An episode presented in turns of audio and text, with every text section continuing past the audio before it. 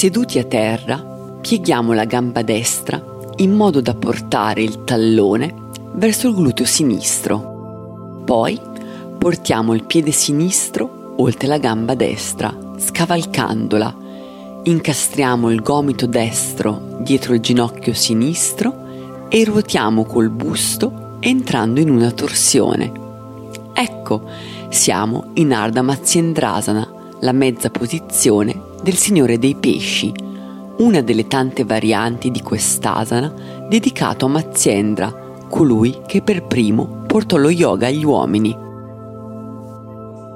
Questa posizione, oltre a celebrare un mitologico guru, racconta anche un'altra storia, cioè proprio quella dell'Hatha Yoga, delle sue origini e della sua diffusione.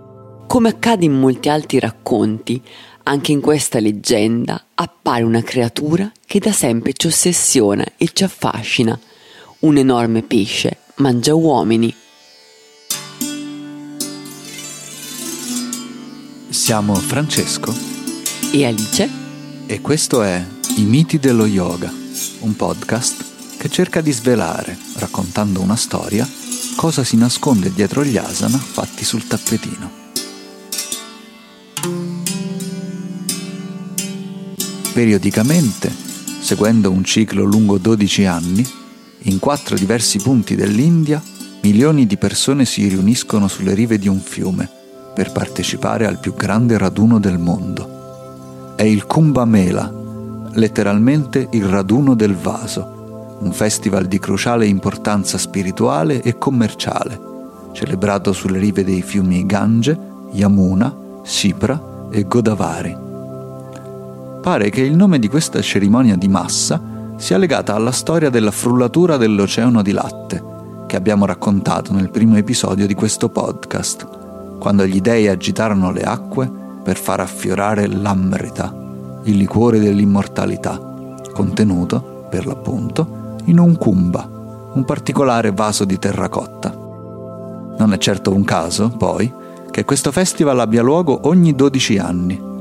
La sua ricorrenza è legata al ciclo di rivoluzione del pianeta Giove, lungo poco meno di 12 anni.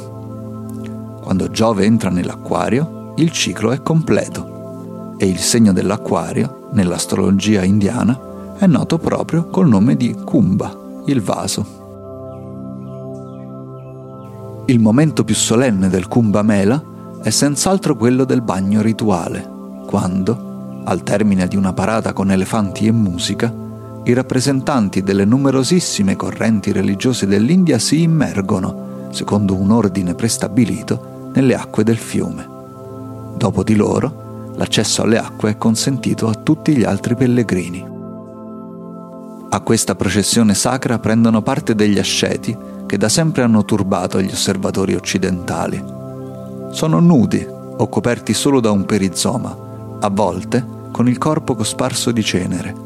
Hanno i capelli lunghi e scarmigliati e alcuni di loro portano delle armi, come un tridente o una spada. Se potessimo avvicinarli, vedremmo anche che portano un particolare orecchino, un grosso anello che passa attraverso il padiglione auricolare, anziché il lobo. Sono gli asceti appartenenti al gruppo dei Nat, monaci guerrieri itineranti, che accendono fuochi di sterco di vacca e proclamano di aver inventato lo yoga. La parola Nat significa Signore e infatti la loro divinità d'elezione non può essere che Adinat, il Signore Supremo, cioè nient'altro che Shiva, il guru di tutti gli yogi. Ma il gruppo dei Nat riconosce ovviamente anche dei guru umani, per quanto dai caratteri mitologici. Ad aver portato lo yoga agli uomini, infatti, sarebbe stato Guru Goraknath, il primo ad essere iniziato questa disciplina e ad aver fondato ufficialmente la corrente dei Nat. Di lui si dice che abbia trasceso il tempo, che sia apparso molte volte sulla terra e che abbia un carattere irascibile. Ancora oggi è adorato come una divinità in molte comunità dell'India rurale, specialmente nella sua città natale, in Uttar Pradesh, che prende appunto il nome di Gorakhpur. Il suo maestro, il primo tra gli uomini a conoscere lo yoga, sarebbe stato proprio Matsyendranath, il signore dei pesci, il quale, a sua volta, lo avrebbe ascoltato direttamente dalla bocca di Shiva. Si narra infatti che un giorno una coppia di poverissimi pescatori diede alla luce un figlio e che subito, preoccupati del suo destino, lo portarono da un astrologo Purtroppo il responso fu pessimo. Il bambino era nato in un momento infausto e la posizione delle stelle non lasciava dubbi. Disgusto, privazione e distruzione avrebbero colpito chiunque si fosse accompagnato a lui. I due genitori, disperati, lasciarono in lacrime l'ufficio dell'astrologo. Forse, pagando un sacerdote, avrebbero potuto fargli ufficiare un rituale che cancellasse l'orribile fato del bambino, ma non avevano abbastanza denaro e la loro era un'esistenza misera. Non sarebbero mai riusciti a metterne da parte abbastanza prima che il bambino fosse già cresciuto. La madre, allora, decise che si sarebbe affidata direttamente agli dèi per cambiare il destino di suo figlio. I due genitori si misero in marcia e portarono il bambino in fasce fin sulle rive del Gange. Sapevano infatti che immergersi nell'acqua sacra di quel fiume dona al pellegrino la praiscitta, l'espiazione da ogni colpa. I due poveri genitori indirizzarono una preghiera a Shiva, poi, vergognandosi di non potergli offrire un'alternativa, abbandonarono il loro bambino alla corrente del Gange, supplicando il fiume di prendersene cura al posto loro. Subito il bambino misteriosamente affondò e dalle acque limacciose del fiume sorse un enorme pesce che lo ingoiò intero. Sazia, la creatura tornò sul fondo per riposare, ma il bambino, che ancora non aveva un nome, sentì una voce potente e magnetica. Proprio in quel luogo, inaccessibile agli uomini, il dio Shiva si era ritirato con sua moglie Parvati per trasmetterle i segreti dello yoga lontano da orecchie indiscrete. Per dodici lunghi anni durò la lezione della coppia divina e il bambino, nutrito solo da quella voce, imparò a leggere il moto dei pianeti, ad applicare i rimedi della Ayurveda a praticare gli asana e il pranayama e a interpretare gli oscuri versi dei Veda.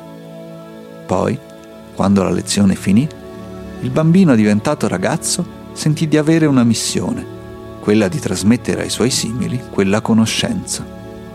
Il pesce, mandato dagli dei, tornò in superficie e lo lasciò andare, e quando il ragazzo mise piede sulla terraferma per la prima volta, trovò sulla riva un suo simile, un giovane pastore di vacche chiamato Goraksha, il quale sarebbe presto diventato il suo primo discepolo.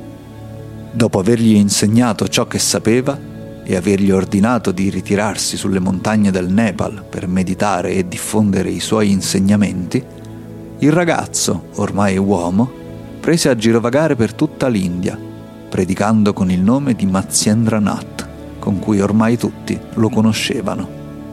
Un giorno, si fermò in un piccolo villaggio di pescatori e di fronte a una platea di pellegrini riuniti ad ascoltarlo, chissà perché, gli venne in mente di raccontare della prima lezione che aveva ascoltato dal dio Shiva. In quell'occasione, Shiva aveva insegnato a sua moglie che i pianeti e le stelle sicuramente influenzano il karma, ma la volontà degli uomini è fondamentale per dare forma al proprio destino. Per questo avvisò Maziendra, non dovreste ascoltare gli indovini da quattro soldi, perché non sanno leggere le stelle e non possono guidarvi verso il vostro destino. Se proprio dovete consultare un astrologo, sceglietene almeno uno bravo. A quelle parole, un'anziana coppia di pescatori che era lì in ascolto scoppiò in lacrime ed erano così disperati che Maziendra interruppe la sua predicazione e li avvicinò. Quando li vide, notò che non erano poi così anziani, ma le loro mani e i loro volti erano consumati dal lavoro e dalla sofferenza. Sconsolato, il guru gli chiese perché piangessero tanto. Suami G, gridò l'uomo, maestro, perdonaci. Molti anni fa abbiamo dato ascolto a un astrologo e abbiamo abbandonato nostro figlio, perché ci aveva detto che avrebbe portato solo disgusto, privazione e distruzione. Ma siamo poveri pescatori, non potevamo pagare un indovino migliore e non abbiamo la conoscenza che hai tu. Maziendra, allora, poggiò la sua mano sul capo dell'uomo. Padre, madre, disse, non potevate saperlo, ma così facendo mi avete aiutato a compiere il mio destino. Quell'indovino non era abbastanza bravo, perché non ha saputo leggere i segni del fato. Il mio disgusto è il disgusto per l'ego, la mia privazione è il digiuno in nome dello yoga e sono votato alla distruzione delle idee scorrette. È grazie a voi se sono diventato un grande yogi. Anche se finalmente si era riunito ai suoi genitori, Maziendra non cessò le sue peregrinazioni e continuò a predicare lo yoga finché un giorno non fu raggiunto da un messaggero che per giorni lo aveva cercato su ordine del re di Patan, una grande città del Nepal. Il re lo supplicava di visitare la sua città, che da 12 anni era stata colpita da una gravissima siccità. Da quando il suo discepolo Goraknath era giunto lì, infatti, non era più caduta una goccia di pioggia. Non era la prima volta che il guru doveva dare una lezione al suo discepolo, colpevole di essergli troppo devoto. In passato, infatti, Maziendra si era ritirato in un ermo per meditare, senza dire a nessuno dove fosse, e Goraksha, impaziente di incontrare di nuovo il suo guru, si era servito dei suoi poteri di yogi per leggere la mente di un suo confratello, l'unico a cui il guru aveva rivelato dove fosse. Dato che aveva usato lo yoga in maniera malvagia, Maziendra aveva deciso di estrometterlo dall'ordine, ma Goraksha lo aveva supplicato di ripensarci, dicendo che aveva agito solo per amore del suo guru. Maziendra, allora, gli aveva chiesto qualcosa di impossibile.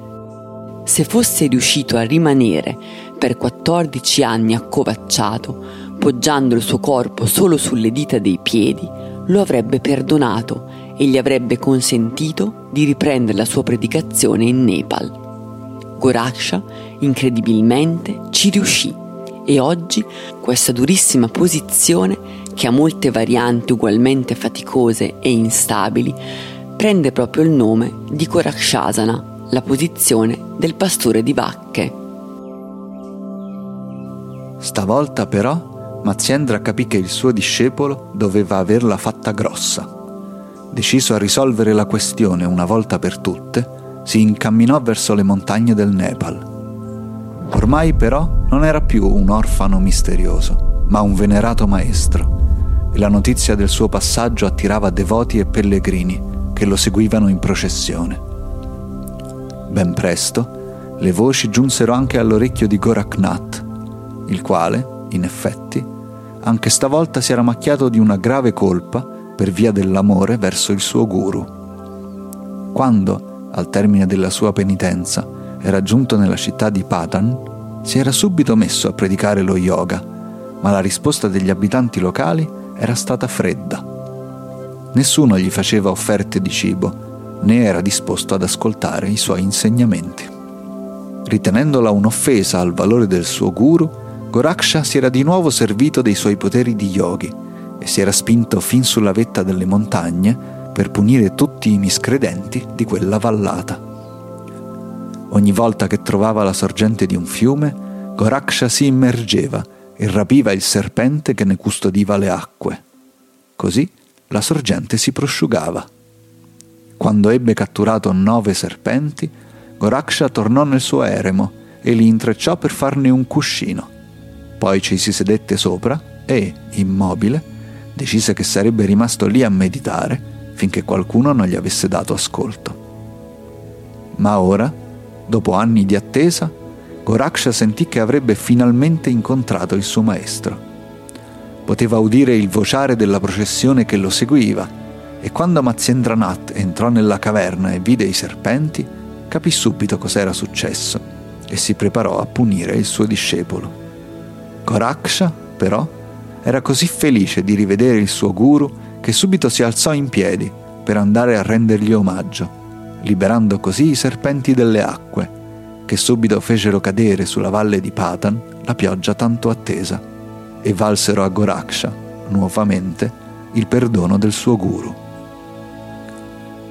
Ancora adesso nella città di Patan, che oggi si chiama Lalitpur, si tiene ogni anno una grande processione, in cui un idolo di legno colorato di rosso viene prelevato dal suo tempio e caricato su un enorme carro fatto da un altissimo palo ricoperto di frasche. Il carro, tirato a mano, attraversa lentamente la città per un mese, da ovest a est, così che tutti possano seguire il guru che, secoli prima, salvò il paese da una terribile siccità. Si tratta infatti di Rato Machindranath, cioè Mazyendranath rosso, che in questa comunità è adorato come una divinità della pioggia e dell'abbondanza.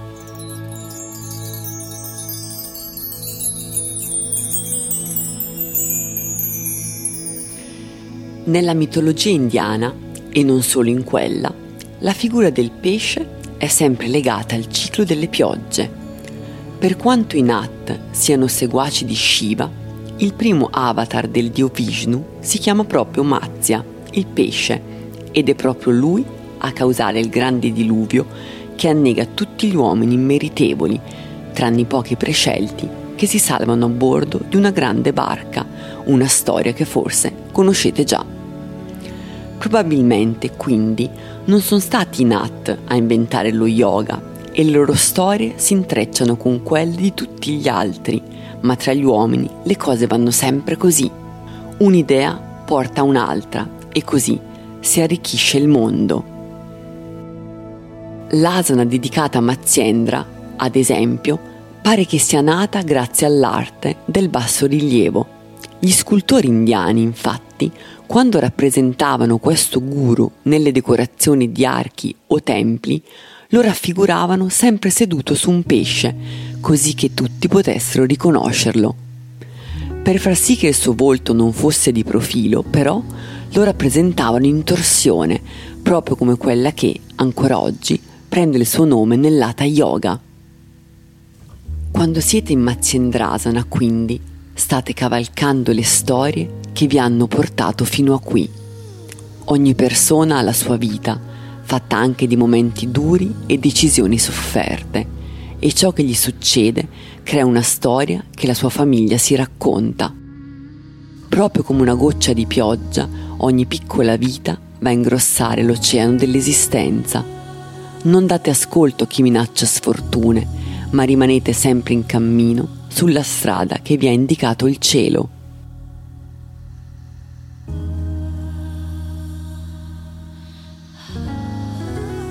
Avete ascoltato i miti dello yoga, un podcast che cerca di svelare, raccontando una storia, cosa si nasconde dietro gli asana fatti sul tappetino. Siamo Francesco e Alice e vi ringraziamo per l'ascolto. I miti dello yoga è un podcast scritto da Francesco Lo Sapio, con le voci di Francesco Lo Sapio e Alice Merlini. La post-produzione audio è di Matteo Scandolin. Se il podcast vi è piaciuto, potete iscrivervi alla nostra newsletter. Andate su imitidelloyoga.substack.com o cliccate sul link in descrizione, così saprete sempre quando esce un nuovo episodio.